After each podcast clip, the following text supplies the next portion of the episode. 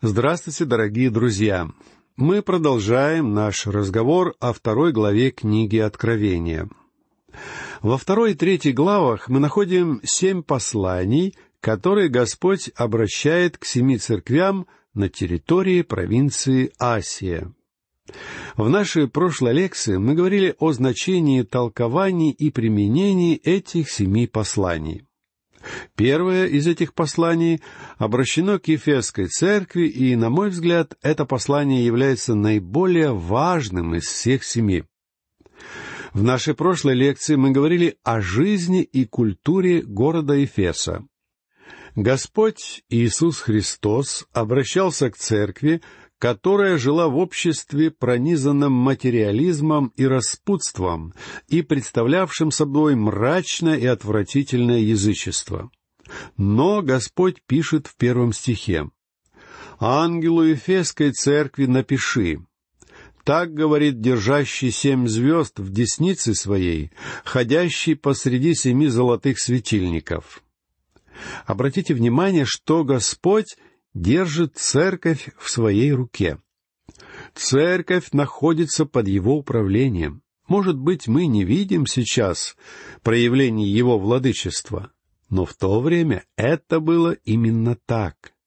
Господь произносит семь слов похвалы в адрес этой церкви. Прочтем второй и третий стихи.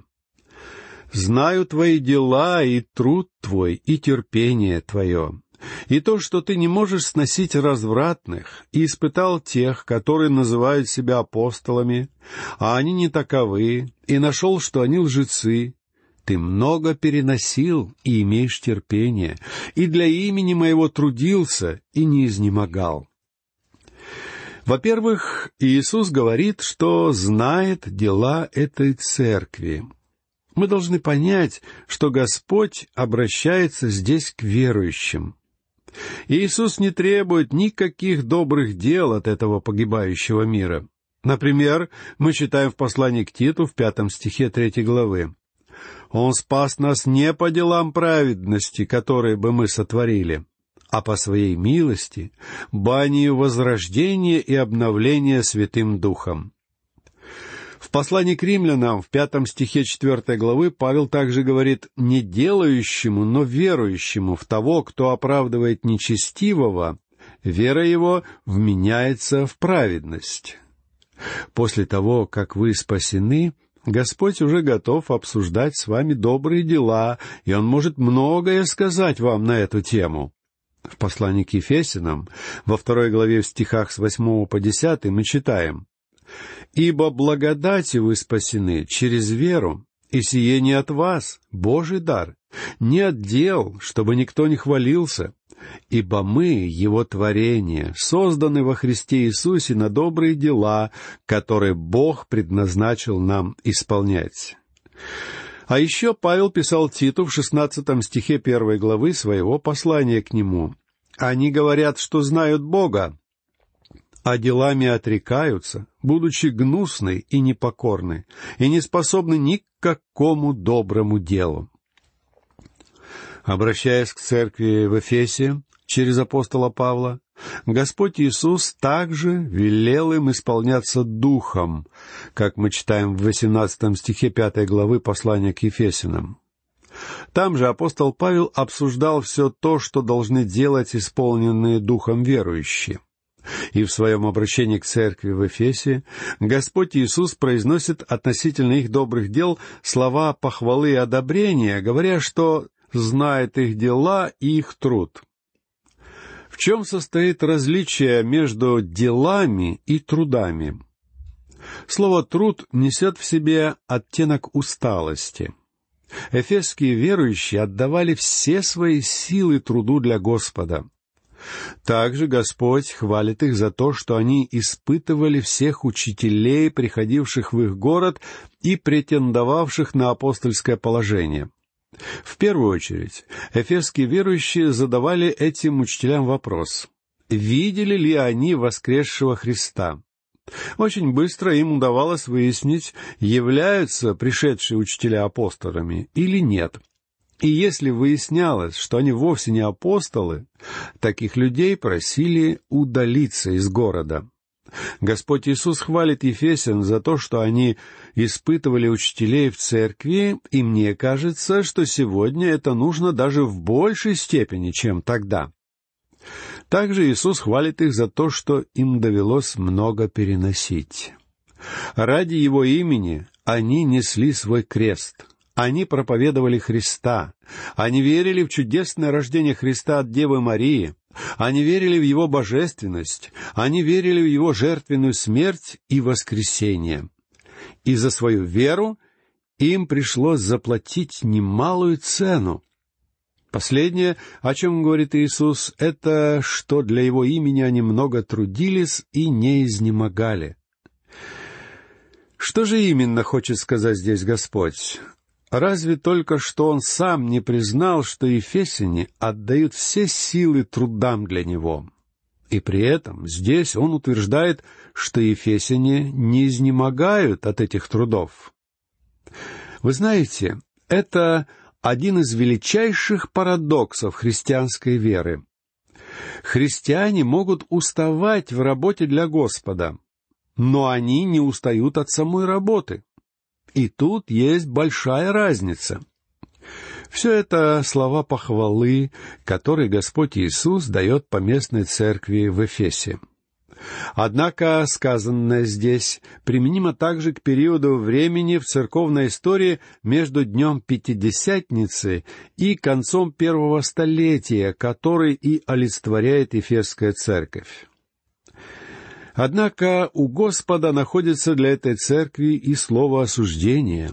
Прочтем четвертый стих. «Но имею против тебя то, что ты оставил первую любовь твою». Эти христиане утратили яркое и сильное чувство посвященности личности Христа. Нам с вами трудно представить или ощутить тот настрой, который создал Святой Дух в Эфесской церкви. Благодаря ему у верующих в Эфесе были очень близкие личные взаимоотношения с Иисусом Христом. Дух Святой воспитал в них такой настрой, когда они могли искренне сказать Господу, что любят Его. Для нас с вами сегодня это может показаться чем-то малозначительным, но любовь Ефесян к Господу была очень важна для самого Христа. И потому он укоряет этих верующих за то, что они оставляют свою самую большую любовь. Они еще не отошли от своей любви, Однако они двигаются в этом направлении. Нам с вами, живущим в холодное, полное скептицизма, цинизма и безразличия время, трудно понять все это. Окружающий мир настолько повлиял на церковь, что нам попросту трудно представить себе ту живую и искреннюю посвященность, которую испытывала ранее церковь в отношении личности Христа. Это была церковь, которая проявляла такую эффективность в своих евангелизационных усилиях, что не только представители знати, но и римские императоры имели возможность услышать Евангелие. В этой местности происходило настолько могущественное движение Святого Духа, что, вероятно, с тех самых пор этот мир еще не знал ничего подобного. Но Эфес представлял собой очень крупный и богатый город. И там было немало искушений, которые влекли к себе верующих, уводя их от их первой любви к Иисусу Христу. Так что первый шаг отступничества ранней церкви произошел не в сфере доктрины, но в сфере личных взаимоотношений с Иисусом Христом. В истории мы находим немало замечательных людей, имевших подлинные, близкие взаимоотношения с Иисусом. Мне на память приходит Дэвид Брайнард, который нес миссионерское служение среди американских индейцев. Этот человек был смертельно болен туберкулезом, но, несмотря на свой недуг, он неутомимо путешествовал верхом на лошади по индейским селениям. Иногда у него случались приступы болезни, когда он терял сознание прямо в седле и падал на землю. Его лошадь была приучена терпеливо стоять рядом со своим хозяином, ибо, очнувшись, он вновь садился в седло и продолжал свой путь к индейцам. В своих странствиях он все время молился. «Господи, я не могу сделать для Тебя все то, что должен, но Ты знаешь, что я люблю Тебя». Друзья мои, это и есть подлинно близкие взаимоотношения с Иисусом Христом. Такого рода личные взаимоотношения являются настоятельно необходимыми в наши дни. Ведь мы настолько поглощены всевозможными методами и подходами, учебными программами и курсами в церкви, что забываем о главном. Обычно подобные программы и учебные курсы предлагают людям своеобразную систему законничества, которая диктует верующим определенные правила, а также психологические приемы, помогающие преодолевать жизненные проблемы. Некоторые курсы пытаются научить нас уживаться с нашими близкими, с мужьями и женами, а главное — с самим собой. И хотя все эти взаимоотношения очень важны, Многие люди полагают, что если они научатся следовать нескольким несложным правилам, они обретут ключ к успешной христианской жизни. Друзья мои, позвольте мне свести все это к простому вопросу. Любите ли вы Иисуса Христа? Неважно, какой системой вы руководствуетесь, какой религиозной организации принадлежите — какой программы придерживаетесь и какому набору правил решили следовать. Все это становится пустым и бессмысленным, если вы не любите его. Хотя некоторые приемы и системы правил оказываются лучше других, почти любая система сможет дать необходимые результаты, если вы любите Христа. Близкие отношения с Христом превратят все ваши взаимоотношения и все ваши христианские труды в истинную радость. Я часто привожу на этот счет историю о двух подругах, которые работали вместе на одной фабрике. Затем одна из девушек оставила свою работу, так что подруги на несколько лет потеряли связь друг с другом. Как-то они случайно встретились на улице, и та, которая все еще трудилась на фабрике, спросила бывшую подругу, чем та занимается в жизни. Она ответила, что больше не работает, потому что теперь у нее есть семья. Когда эта девушка работала на фабрике, она все время смотрела на часы. Ровно в пять часов когда рабочий день заканчивался, она хватала свое пальто и бросала работу, потому что работа утомляла ее, будучи ей совсем не по душе. Неудивительно, что, выйдя замуж, она решила не возвращаться на фабрику. Однако, если бы вы посмотрели на ее жизнь после замужества, вы бы ни за что не сказали, что она работает меньше, Вставать ей приходится гораздо раньше, чем прежде, потому что она должна приготовить завтрак для мужа, а также собрать ему обед на день. Когда он уходит на работу, она нежно целует его, а затем начинает исполнять свои обязанности по дому — уборку, стирку и прочие дела. Также она заботится о двух маленьких детях, которые для нее являются самыми настоящими ангелами, потому что они ее дети. Когда часы показывают пять, она уже не может закончить работу и приступить к отдыху, потому что в это самое время ей пора начинать готовить ужин для мужа. И когда в шесть часов он возвращается с работы, она встречает его поцелуем, показывая, насколько она соскучилась по нему за день. Для мужа рабочий день уже остался позади, но для нее самой это лишь середина дня, так как ей еще нужно вымыть посуду, уложить детей спать, а это не всегда легко. Находятся и другие дела, так что, когда наступает время лечь спать, она валится с ног от усталости. И тем не менее она не считает все это работой, ибо эти дела доставляют ей радость, поскольку она делает все это, руководствуясь любовью. Друзья мои, когда ваша домашняя жизнь или ваша церковная жизнь превращаются для вас в обузу, значит, в ваших взаимоотношениях с Иисусом Христом что-то явно не так. Но стоит вам наладить эти взаимоотношения, как все встанет на свои места во всех сферах вашей жизни. Именно по этой причине Господь Иисус укоряет эфесских верующих за то, что они оставили свою первую любовь. Но в чем же состоит решение этой проблемы?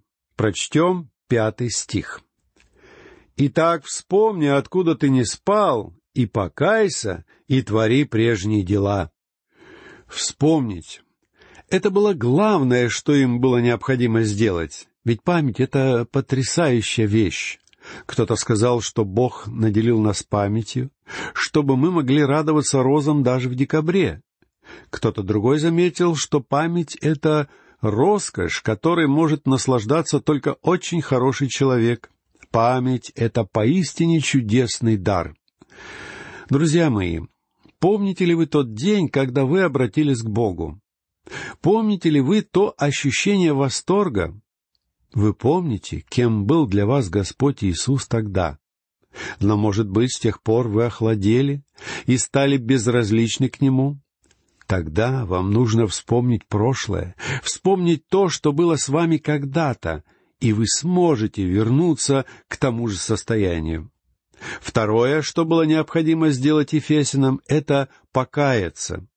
Поверьте мне, христиане нуждаются в покаянии.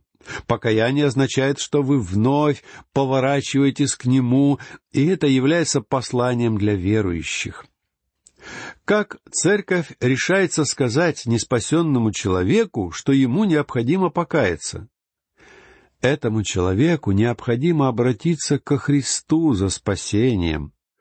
Когда он обратится к Господу, только тогда он отвернется от своих грехов, как это сделали фессалоникийцы. Павел писал в девятом и десятом стихах первой главы первого послания к фессалоникийцам, что они обратились к Богу от идолов, чтобы служить Богу живому и истинному и ожидать с небес Сына Его. Именно церковь нуждается в покаянии. Поэтому послание, которое христиане не желают слышать сегодня, звучит так. Вспомнить, покаяться и возвратиться к нему. В противном случае он придет и сдвинет их светильник с места его. Христос говорит, что он может загасить чей-то светильник.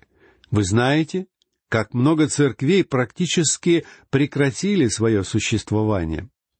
Раньше они были полны, но люди перестали приходить к ним, потому что в этих церквях перестало преподаваться Слово Бога.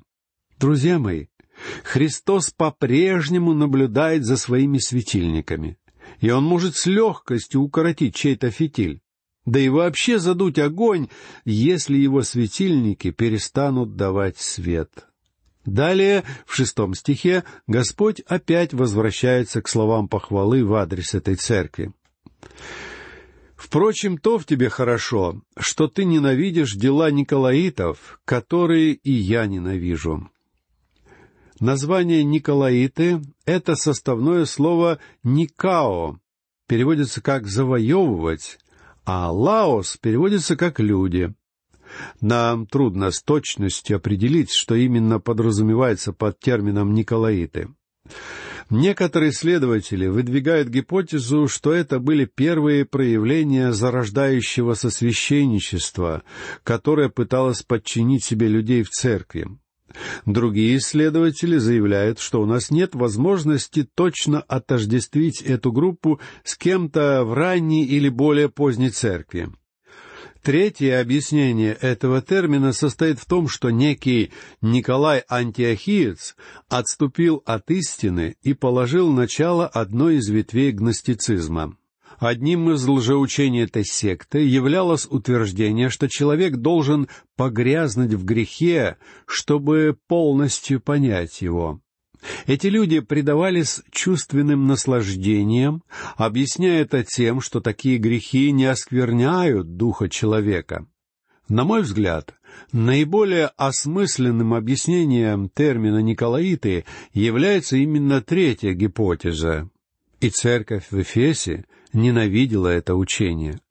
Однако, как мы увидим несколько позднее, церковь в Пергаме закрывала на него глаза. Иисус заканчивает обращение к Эфесской церкви словами седьмого стиха. «Имеющий ухо да слышит, что Дух говорит церквам.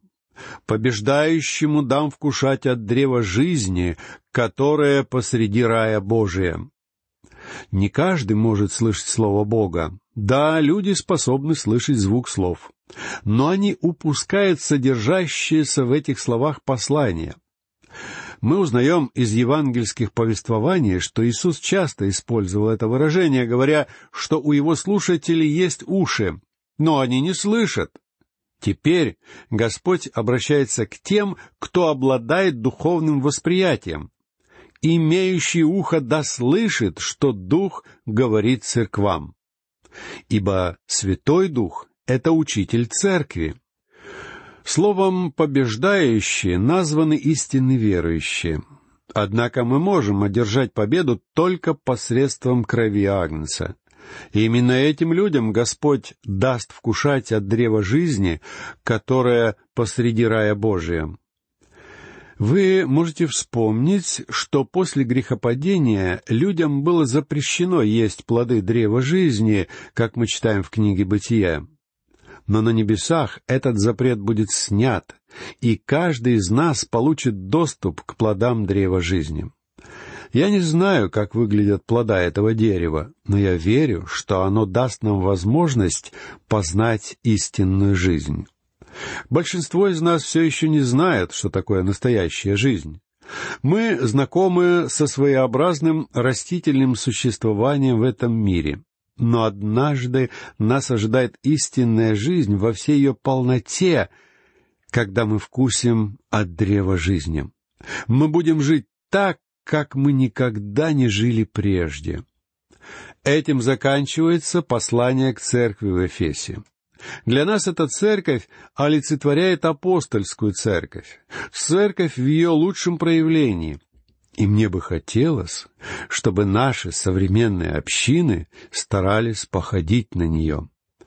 Этими словами я заканчиваю нашу сегодняшнюю лекцию и прощаюсь с вами. Всего вам доброго, до новых встреч.